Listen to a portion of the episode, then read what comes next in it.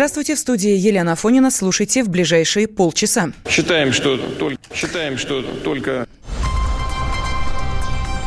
Американское правосудие или политика Марии Бутиной дали 1,5 года. Центробанк сохранил ключевую ставку, подешевеют ли кредиты.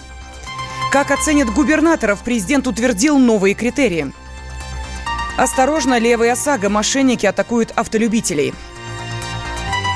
Об этом и не только в эфире радио «Комсомольская правда». Американский суд приговорил россиянку Марию Бутину к 18 месяцам тюрьмы. При этом она будет депортирована в Россию после того, как отбудет срок. 30-летнюю Бутину признали виновной в сговоре с целью продвижения интересов России в США, а также в том, что она вела эту деятельность без регистрации иностранным агентом.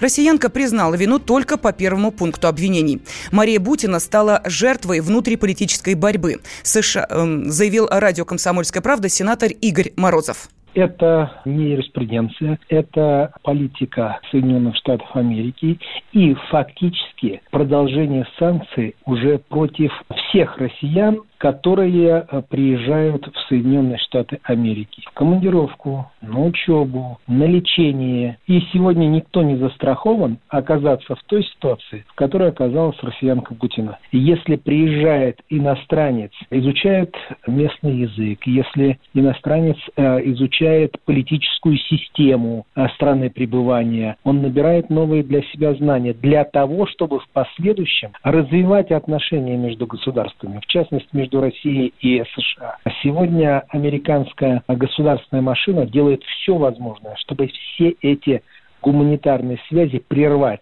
Бутина стала жертвой внутриполитической борьбы США. А по мнению политолога-американиста Геворга Мирзаяна, приговор довольно мягкий с учетом строгих законов США. Учитывая то, что ей могли впаять, приговор достаточно мягкий, в принципе, компромиссный. Мария Бутина действительно нарушила американское законодательство, причем нарушила его по статье весьма серьезной. Учитывая тот антироссийский настрой, который сейчас есть в Соединенных Штатах, ожидать какого-то совсем-совсем мягкого приговора было глупо. С другой стороны, ожидать максимально жесткого приговора после публикации доклада Мюллера тоже, наверное, уже смысла не было, поскольку всем было очевидно, что в деле Марии Бутиной присутствовала огромная политическая составляющая. И эта политическая составляющая была связана как раз с тем, что дело Марии Бутиной пытались подшить под некий заговор Трампа и России. В конце марта стало известно, что и обвинение, и защита россиянки предложили суду назначить ее депортацию в день вынесения приговора. Теперь адвокат Бутиной рассчитывает, что она сможет вернуться в Россию в ноябре 2019 года. На скорое возвращение надеялась и уполномоченная по правам человека в России Татьяна Москалькова. Ранее, в апреле, она специально вылетела в Нью-Йорк для решения вопросов россиян, сидящих в американских тюрьмах. По Марии Бутиной ожидается решение о возможности ее перевода для дальнейшего отбывания наказания в Россию. 1,5 года заключения просил для Марии Бутиной прокурор. Защита россиянки настаивала, чтобы тюремный срок составил 9 месяцев, которые она уже провела в заключении. Сама же Мария Бутина попросила суд проявить снисхождение и дать ей шанс вернуться в Россию. Владимир Путин подписал указ об оценке эффективности работы губернаторов.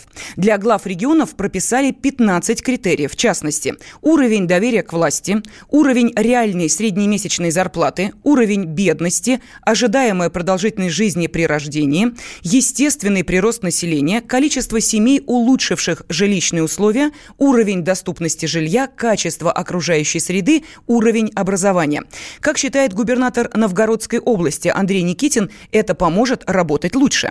Впервые эти критерии появились в поручениях по итогам Ялтинского госсовета, который прошел в ноябре месяце прошлого года в Ялте. Не все важные. Вот из тех тысяч показателей, которые есть в нацпроектах, на госсовете вот эти 15 абсолютно важных и приоритетных были выработаны. Да? И президент эту позицию поддержал. Тогда вышел перечень поручений в декабре по итогам, содержащие эти показатели. И дальше вот они превратились сегодня в указ. В любой работе, когда у тебя масса целей, важно выделить приоритеты. Эти показатели, это же показатели и мои, как действующего губернатора, и членов моей команды. Вот, например, показатель благоустройства. Конечно, каждый глава муниципалитета должен об этом думать. В то же время доцент кафедры государственного управления Российской Академии народного хозяйства и государственной службы Екатерина Шульман уверена, что оценку работе губернаторов должны ставить не по критериям, а исходя из мнения народа. Так, напоминает некоторый, конечно, госплан в сочетании с модой на KPI, которая пришла из западных корпораций. Было бы гораздо здоровее и проще для всех, на самом деле, и для губернаторов, которые собираются управлять, если бы оценку свою ставил избиратель. Вот важно для людей что-нибудь. Соответствует губернатор их повестке, они за него голосуют. Соответствует, они за него не голосуют, выбирают кого-нибудь другого. А вот эти вот спускаемые из центра одни общие параметры для всех, и для горных кавказских республик, и для аграрных областей, краев юга, и для мегаурбанизированной Московской области. Для всех один критерий. Кажется, что это все, так сказать, борьба за все хорошее, да? Но на самом деле это попытка вот этой вот плоской бумагой закрыть всю нашу объемную Россию. Набор этих факторов действительно покажет, что один губернатор послабее, другой посильнее. Что мы знали и безо всяких факторов, безо всяких подсчетов. Да? Понятно, да, на какой территории дела идут получше, на какой дела идут похуже. А поскольку выборы представляют все большую и большую проблему с каждой новой итерацией политического цикла, то губернаторов, так сказать, не справляющихся стараются убирать заранее. Теперь под это будут подведены формальные основания. Критерии были и до этого, сейчас они формализованы. Опыт тех, кто работал в корпорации, говорит, что как только внедряются KPI, люди перестают заниматься чем бы то ни было, кроме подгонки себя под KPI. Если у вас есть параметры, которым вы будете соответствовать, вы будете соответствовать этим параметрам. Но больше вы не будете ничем заниматься. Теперь по указу Путина каждый год до 1 марта ему будут предоставлять доклад об эффективности работы руководителей регионов по 15 показателям. Центробанк сохранил ключевую ставку. Подешевеют ли кредиты в этом году? Есть три фактора, которые повлияют на стоимость денег в стране. Какие, узнаем у его коллеги Егора Зайцева. Справка.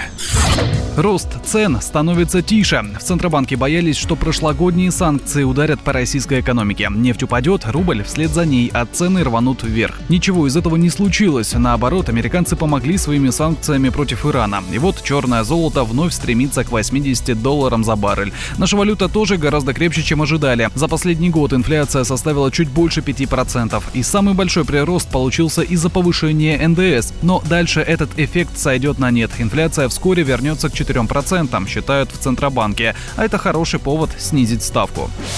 Экономический рост разгоняется. В этом году ВВП страны может увеличиться на 1,5-2%. Это чуть меньше, чем в 2018-м, но в последующие годы темпы могут выйти на 3-3,5%. Такой эффект дадут масштабные инвестиции. Дополнительные бюджетные средства уже в 2019 году будут направлены на повышение государственных расходов, в том числе инвестиционного характера. В последующие годы возможно повышение темпов экономического роста по мере реализации национальных проектов, рапортуют в Центробанке. В США и Европе повышать ставки не будут. Размер ключевой ставки в России влияет на доходность наших гособлигаций. Если валюта укрепляется, а по ней дают почти 8% годовых, инвесторы готовы забыть о рисках и вкладывать деньги. Последние аукционы Минфина говорят, что интерес к нам очень высокий. То есть за счет высокой ставки мы выигрываем конкуренцию за мировой капитал. В ЕС продолжается программа количественного смягчения. Это когда деньги раздают почти по нулевым ставкам. США объявила о приостановке ее сворачивания. И там ставки или критически низкие, или перестали повышаться. Ключевая ставка Центробанка – это важный для развития экономики показатель, а действие Центробанка – индикатор экономической ситуации. Если ставка повышается, значит, в ЦБ боятся ухудшения. Если снижается, рассчитывают на улучшение. Некоторые аналитики считают, что ставка может опуститься в этом году даже дважды – до 7,25%. Это тот уровень, на котором она находилась в конце прошлого года.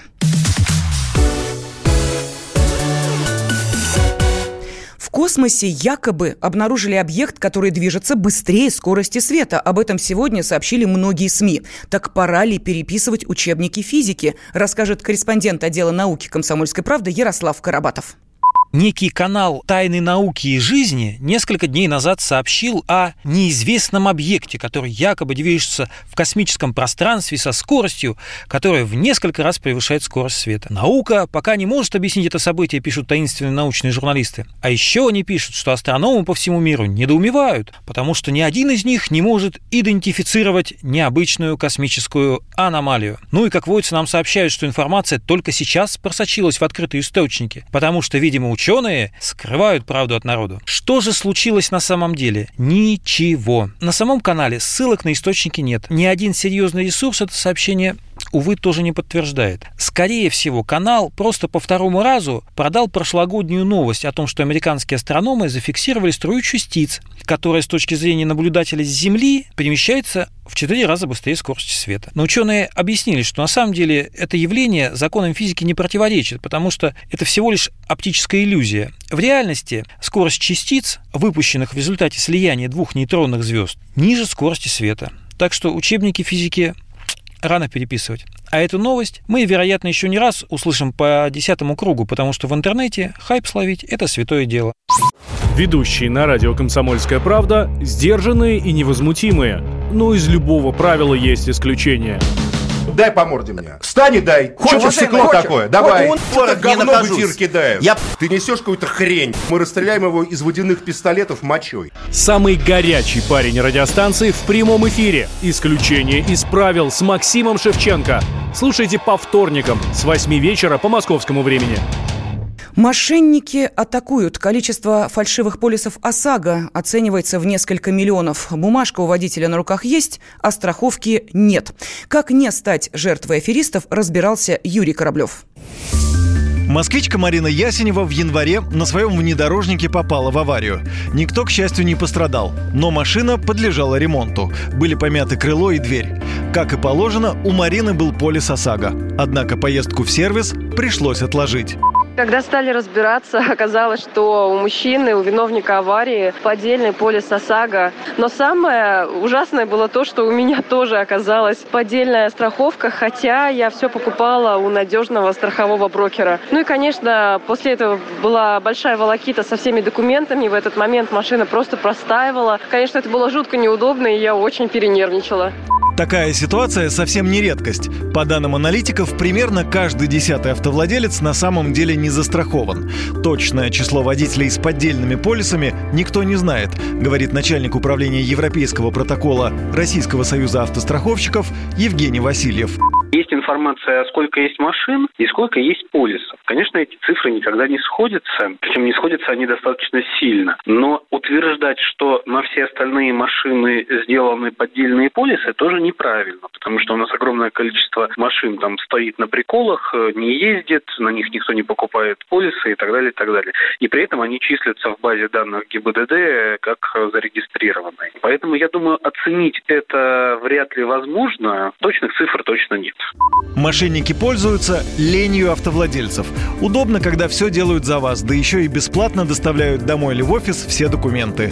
Курьер привозит либо поддельный бланк, либо бланк настоящий, но с номером который уже оформлен на другую машину.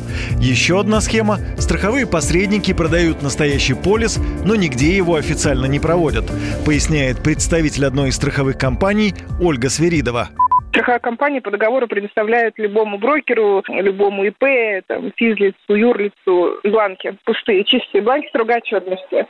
И любой агент, либо юридическое лицо, либо брокер, ИП, может эти бланки, скажем так, потерять. Может потерять, а может сказать, что он их потерял. Эти бланки списываются по определенным справкам. Все, этот бланк считается списанным. И потом этот бланк дальше идет в дело. Продается по полной стоимости.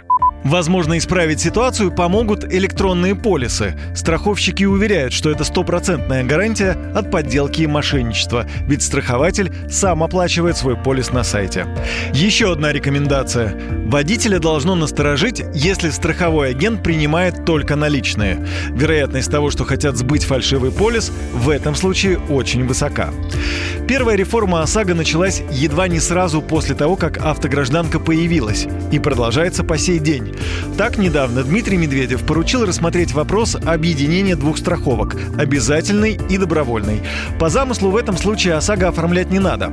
Но такая идея требует дополнительного изучения, считает замдиректора Российского союза автостраховщиков Сергей Ефремов.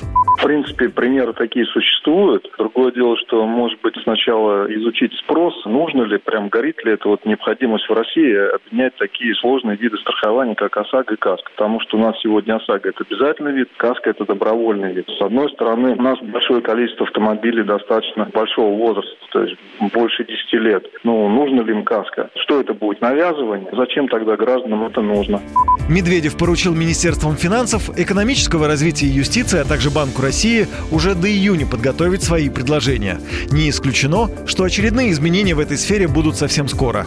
И было бы логично, чтобы вместе с этим нововведением подумали, как все же защитить водителей от мошенников с фальшивыми полисами. Юрий Кораблёв, радио «Комсомольская правда».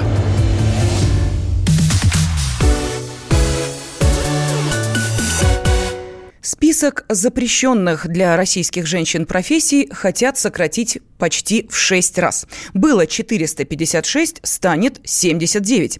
Теперь российские женщины не только коня на скаку остановят и в горящую избу войдут, но и смогут управлять тяжелой строительной техникой. Кем еще разрешили трудиться, расскажем. Справка. После вступления в силу приказа с 1 января 2020 года россиянки смогут работать в авиации, морском деле, химической промышленности и в сфере транспорта. Например, женщины смогут водить локомотивы, электропоезда, большие рейсовые автобусы и управлять тяжелой строительной техникой. При этом исключительно мужскими останутся 79 профессий. Так, российские женщины не смогут занимать должности на производствах, где нужна серьезная физическая подготовка, а также становиться пожарными, водолазами и специалистами по чистке и ремонту паровозов, водогрейных котлов, труб и печей.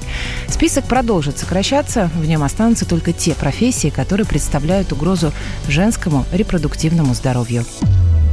Официальный список 456 профессий, запрещенных для женщин, действует с 1974 года. Последнюю версию утвердили в 2000-м. Тогда в перечень вошли, в частности, профессии матроса, боцмана, машиниста электропоезда и водителя автобуса. ООН неоднократно признавала документ ущемляющим права женщин. Товарищ адвокат! Адвокат! Спокойно, спокойно. Народного адвоката Леонида Ольшанского хватит на всех. Юридические консультации в прямом эфире. Слушайте и звоните по субботам с 16 часов по московскому времени.